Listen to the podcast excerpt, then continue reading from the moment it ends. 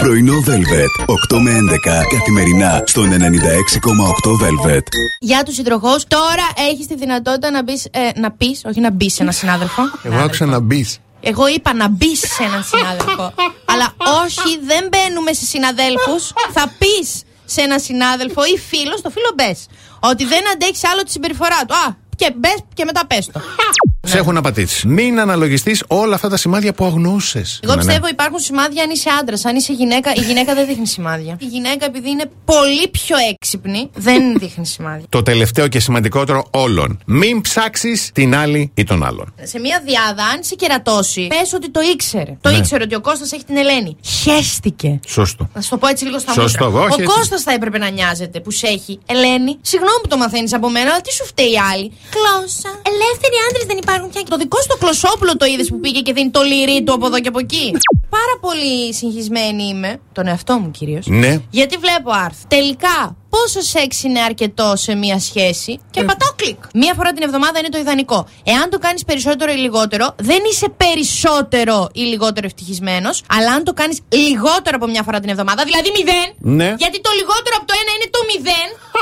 Το μηδέν είναι το λιγότερο από το Ναι. ένα. Έχεις χαμηλή σεξουαλική ικανοποίηση. Πώς να την έχω ψηλά όταν αυτός που υποτίθεται επέλεξα happily ever after και τον παντρεύτηκα και η οικογένειά μου πλήρωσε 15 χιλιάρικα για γάμο, δεν μου κάθεται.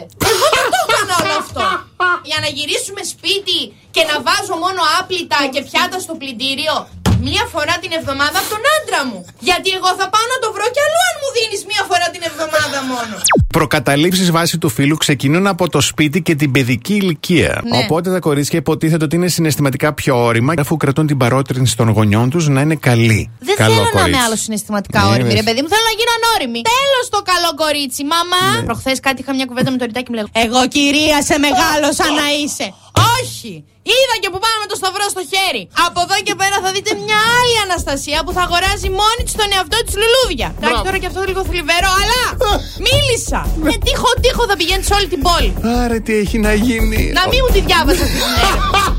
Πώς η αποχή από τη σεξουαλική ζωή επηρεάζει τη σωματική, την πνευματική και την ψυχική μας υγεία. Μάλιστα. Για όλους τους ανθρώπους. Κατάλαβες, Κώστα. Δεν επηρεάζει μόνο εμένα, επηρεάζει και εσένα. Μπορεί ο Κώστας να μην απέχει. Να Κώστας. απέχει από τη ζωή, αν δεν απέχει. Να απέχει από τη ζωή. Να του φυτρώσουν αιμορροίδε στα αυτιά, να φαίνονται.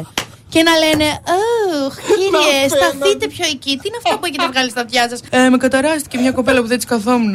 Έχει μεγάλη σημασία για την καλύτερη σωματική και ψυχική μας υγεία. Δηλαδή, οι άλλες είναι έξαλλες, κυκλοφορούν στον δρόμο. Α, Πάρτε το σοβαρά. Η υγεία μας βρίσκεται στο πουλί σας. Γράφεις ένα μήνυμα. Γεια σου, πέρασα πολύ ωραία χθες βράδυ, όμως μου φαίνεται πως ψάχνουμε διαφορετικά πράγματα. Ελπίζω να βρεις αυτό που αναζητάς. Ωραιότατο, Μπράβο. ούτε θλιβερό, ούτε καημένο, Καθόλου. ούτε πιεστικό, Καθόλου. τίποτα. Τι γίνεται αν εμείς λάβουμε το anti-ghosting μήνυμα; Εάν είναι ευγενικό, απαντάμε κι εμείς ευγενικά με συνοπτικά δικασία. Δηλαδή, Άντε μαμί σου. όχι, Α. Ευχαριστώ που μου το λες ευθέως. Α. Ελπίζω να βρεις και εσύ αυτό που ψάχνεις. Καλή τύχη. Και άντε μαμί σου. Πρωινό Velvet. 8 με 11 καθημερινά στον 96,8 Velvet.